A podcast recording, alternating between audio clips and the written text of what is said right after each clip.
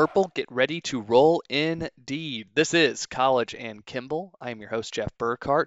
Well, it will just be me leading this upcoming interview. I do speak for the other podcasts, Clint, Justin, and Alex, in saying that we greatly appreciate you, the listener, for downloading or streaming this episode on your preferred podcast app. Please rate, review, and subscribe to our show. If you haven't already, please follow us on Twitter at college underscore Kimball. You'll find each of our individual Twitter handles linked out on that main page. Now, Kansas State, of course, wrapped up the non conference portion of the 2021 schedule. The Wildcats decisive in their 38 17 victory over the Nevada Wolfpack this past Saturday at Bill Snyder Family Stadium. Big 12 play starting in earnest this weekend. K State traveling down to Stillwater, Oklahoma to take on the Oklahoma State Cowboys. And joining me to help preview the upcoming matchup is Kyle Cox. He is a writer for the Pistols Firing blog. And Kyle, we've got a pivotal game coming up this Saturday. Obviously, both squads wanting to start conference play off on the right foot. And Oklahoma State has been no stranger to hot starts under Mike Gundy. You have to go back to the 2016 season to find the last time that a Gundy coach squad did not start a year 3 and 0. And one of the consistent trends in those hot starts in the month of September has been the offense. And this hasn't just been a matter of Oklahoma State hitting up a bunch of lower level G5 or FCS squads for a bunch of points. The Pokes typically do this to everybody in the non con. You go back to 2019, they open up on the road, taking on Oregon State and Corvallis. They drop 52 on the Beavers. In 2018, they bring Boise State into Stillwater. They ring up the Broncos for 44. 2017, they go on the road to take on Pitt. They hit the Panthers up for 59. Like I said, this start to the season that we've seen from Oklahoma State. While they are 3 0, the offense has not been doing it for the Pokes. This group has really struggled to move the ball.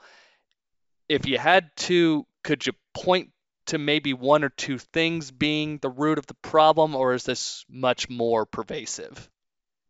Well, that's a good question. Uh, yeah, so far the Cowboys have yet to reach 30 points. Uh, definitely not something that we're used to seeing from them. Um, there are a couple things to point to. Um, they've had some injuries uh, along the offensive line. Um, it's kind of the same way they started last year. They had to play kind of musical chairs with some guys, so that does uh, put you back some. Um, they had a real hard time running the ball in the first two games. Uh, pretty pretty dismal actually. Um, last the last game, uh, they actually got things going on the ground at Boise State. Uh, Jaylen Warren had a big game.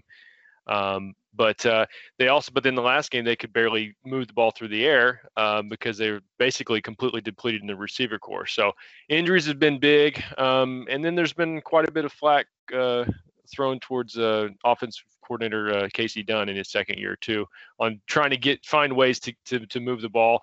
Um, they've got the wins; they're three and zero, oh, so that's important. But uh, you definitely, if you're a Cowboy fan, you'd like to see a little more, a little less uh, uh, drama in, uh, when you're playing, you know, Missouri State or or Tulsa or even Boise. So it'll be a, a big test this weekend for sure.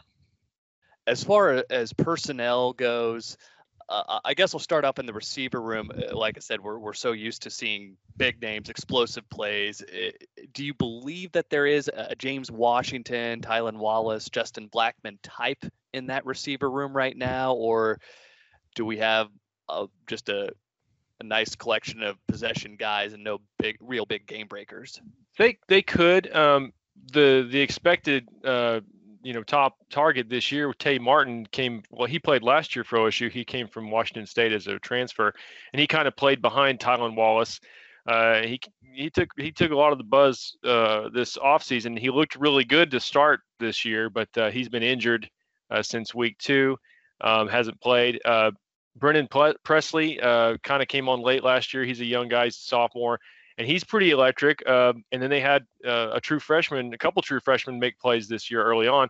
Uh, Jaden Bray um, has got a lot of, uh, of praise after the first his first outing, but then he's been injured. So they came in the last last week with with guys playing that have never played at all and weren't expected to play at all. So um, even their young core that you know that was thin got even more thin this year I, or this last week. But I, I do think there's some you know, a couple prospective guys. Brennan Presley could definitely be a star.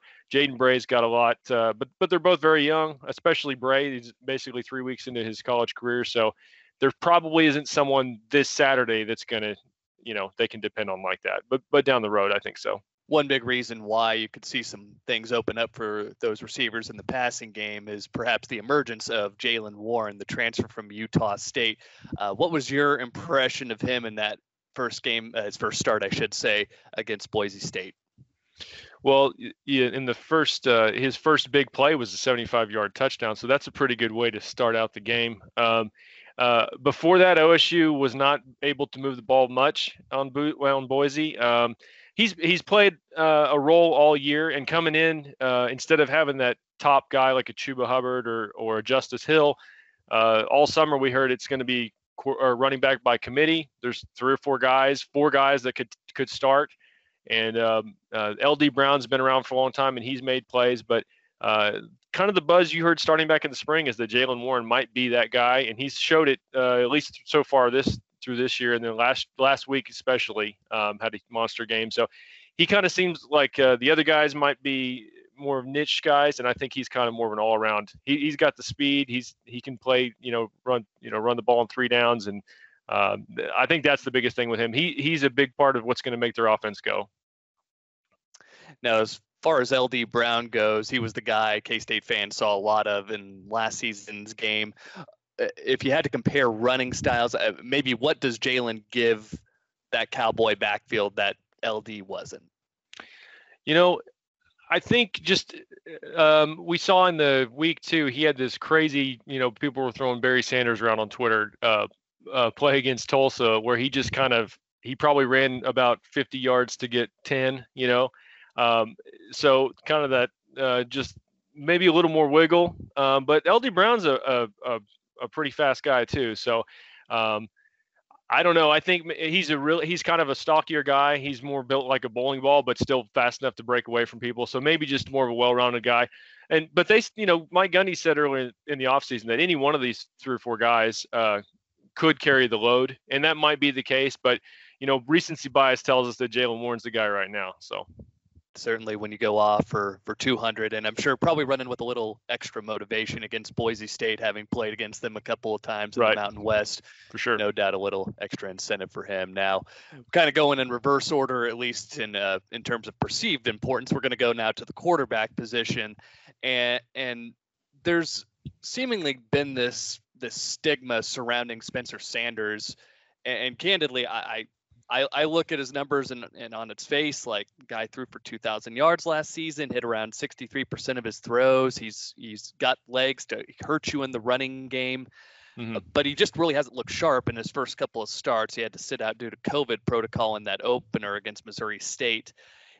Has he plateaued? Maybe is that the word for it, or, or have we just not had a chance to really see him with the the weaponry, the complementary pieces really hit his ceiling?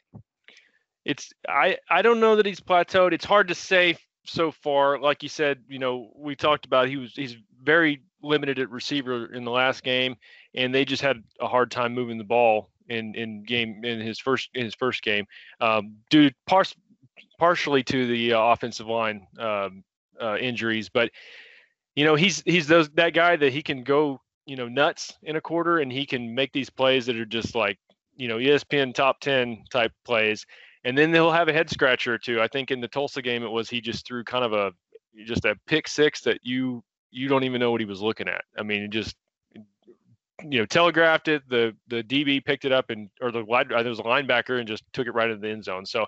Um, he still has, I think, some room to grow. Um, he's a third-year guy, so you don't can't make too many excuses for him. But there, there were, there have been issues in the offensive line, and then last in the last game against Boise, uh, I think he was six for 13, uh, career low passing yards. Now, OSU had basically reserved that, that they're not going to throw the ball; they were going to run it, especially with how it was going with Jaylen Warren, um, and without having really any receivers to to speak of that had played.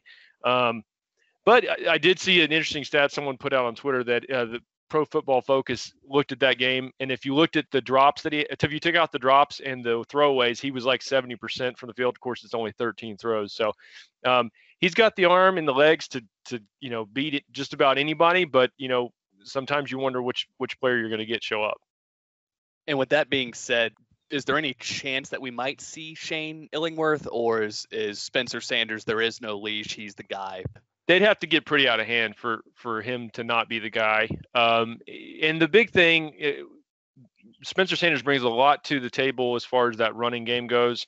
Uh, especially when it, with a team that's that's struggled to run the football. Shane Illingworth has looked good when he's played, but he's definitely not the the run threat that Sanders is. So um, it's, but you could definitely see that in the first game when OSU is just unable to move the ball at all against you know an FCS team, an improved FCS team. I know they got a bunch of transfers in, but it's still an FCS team. So you don't you know you want to be able to put up you know at least four yards of carry on a team like that. And uh, without that extra person to account for, it was really tough for OSU. So I think he'll be the guy regardless. He's put his time in, and Gundy's pretty uh, you know loyal when when a guy does that. So I I think it would have to be a disaster for him to not be the guy.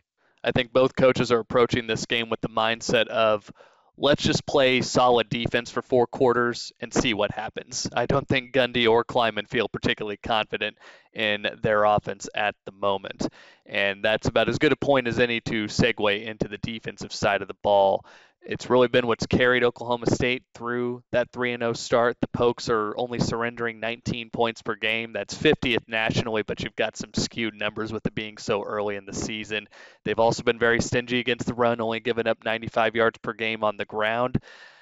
You look at this group, there's experience really at every level. Has there been one unit that's really stood out over the others? Uh, it's tough because the defense has been the you know the best uh, side of the ball that OSU's had. Um, I, I, think the defensive line has played really well, and they've had a lot of different guys contribute. Jaden Jernigan came in uh, defensive tackle and had a huge game uh, against Boise, but their secondary is has been pretty stout too. Uh, they they are without Trey Sterling, who was a starting safety. He's out for the year. But Jason Taylor, who's been kind of a, his backup for the last couple of years, has made some big plays. Um, he's actually Kansas State fans might remember him. He's the one that run ran the uh, fumble back uh, for the touchdown last year. He had a blocked kick uh, that would have been a, uh, a, a kick to go ahead by Boise State. He kicked he blocked a field goal, um, and he had a pick six in the Tulsa game that got called back. So he's always around the football, and he's a he's a stout guy. They have Col- Kolby Harvell Peel, who's a all, former All Big 12 guy. Um, so they've got some some talent in the back end too, but they're they're really good all the way out. Their linebackers, Malcolm Rodriguez, is one of the leaders in the country in tackles. So um, that's been their strength for sure on that side of the ball, um, and uh, it's kind of goes back and forth. But yeah, I'd probably right now I'd say defensive line, but they're all they're all been pretty stout you point out Malcolm Rodriguez, and again, you see that number and it pops, you know, almost 40 mm-hmm. tackles through just three games. The dude has been everywhere. What, what do you think's been the reason he's gotten up to such a great start to this season? I think, uh, I mean, he's been, he's led the, the, the Cowboys for the last two years, and I think he was number two three years ago in tackles. So he's been there the whole time, but it, it looks like he's kind of stepped up. You know, it's that extra that extra year that he's got a year of year of eligibility.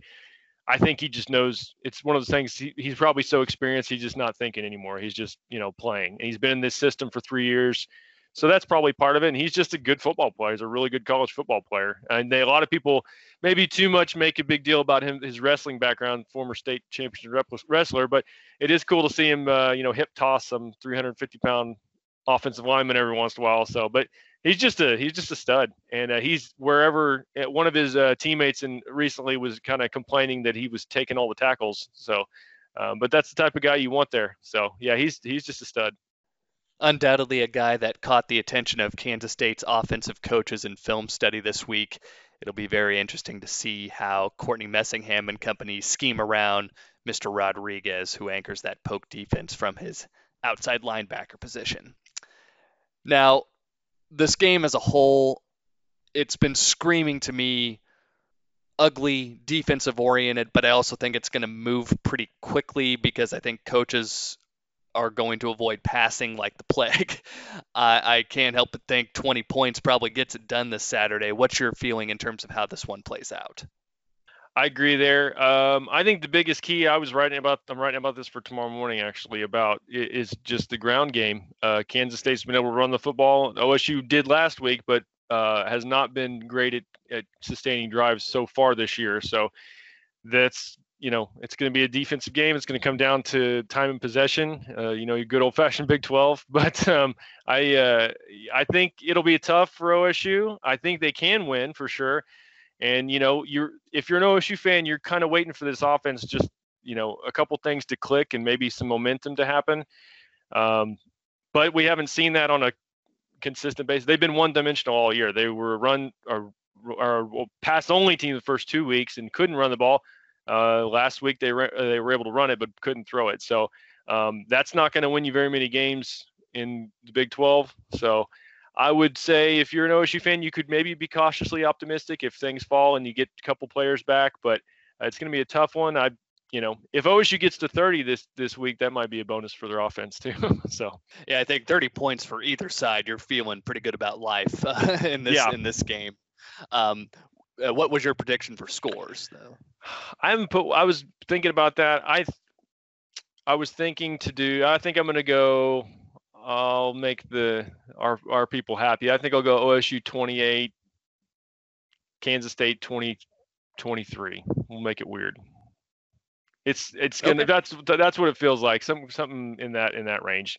I don't think I was looking at the numbers and both teams have been really good in the red zone at scoring touchdowns and, and, and I think that might be what it comes down to. Whoever doesn't turn the ball over and whoever takes advantage of those those few trips they get down there. So I, I think you're spot on in your assessment there. Uh, K-State fans probably a little nervous with Will Howard making his first true true road start in a a an actual environment not just a couple thousand people. So sure uh, that's true. looking forward to to seeing this one. It's always again uh, while k-state is just one in six against oklahoma state and stillwater since the year 2000 pretty much every one of those games has gone down to the wire. So we should be in for a very entertaining contest this saturday no doubt about it. Now um, a couple of macro questions before i, uh, I turn you loose here kyle. Um, I wanted to ask you just about the Big 12 as a collective. We obviously had a very stressful late July, early mm-hmm. August, and, and I'd be very interested to know what the what the feeling was of Oklahoma State fans. It's got to be a little bit different. K State fans stressing for obvious reasons, not knowing whether or not they would have a seat at the table. Oklahoma sure. State, I don't feel like they've really been in that camp. Was it more? Are we going to be in an autonomy conference or was it a lot more animosity directed at Oklahoma for for dropping the bomb on the Big 12? It's yeah, it's it's a loaded uh, you know, situation for sure. Um, you know, OSU and OU have uh, obviously historically been linked for the, their entire time as playing football. Um, there's there was even you know OSU brass came out. You know, the new president of OSU came out against OU and in Texas and um, OSU fans, there, there's kind of a it's kind of split down the middle. There's some that want to keep Bedlam going um, after this. Um, there's some that just say good riddance. You know, we're tired of losing to OU um, and and upset. So um, I think uh, if if my opinion about the league, I think uh, aside from them just getting scooped up, which I don't think was realistic by you know a Pac-12 or Big Ten, I think the additions they've added are about as good as you're going to get given the situation um, it, it, at least uh, gives them something, uh, some type of stability moving forward. But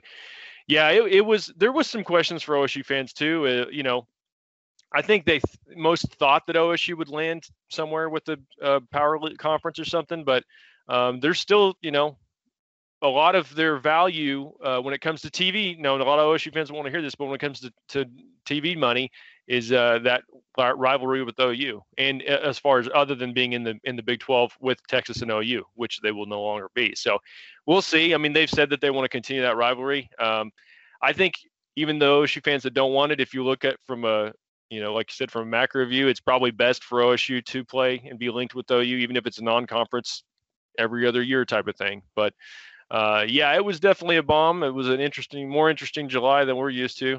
I'm sure the same for you, but uh, yeah, I you know it, will be interesting to see. I I uh, I was not in the camp of of of uh, obviously preferring to trade those teams for for the group of five teams, but and that was until I saw the Cincinnati hype video, and I think I'm all in for that now.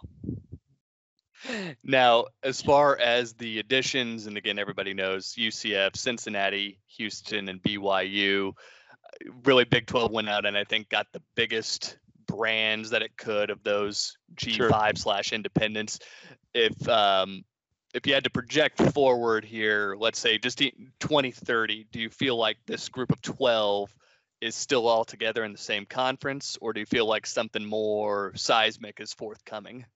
I, you know, it's it's so hard to predict. I, I could definitely see something a big a big change happening. You know, we've talked for a while. People have talked about super conferences and and what that looks like, or you know, maybe there's uh like tiers of college football. I don't know. It, would be hard with as many changes as we've seen. Um, you know, I, I could see the Big 12 signing up with the, you know, with their new granted rights deal whenever that was 2025, I guess.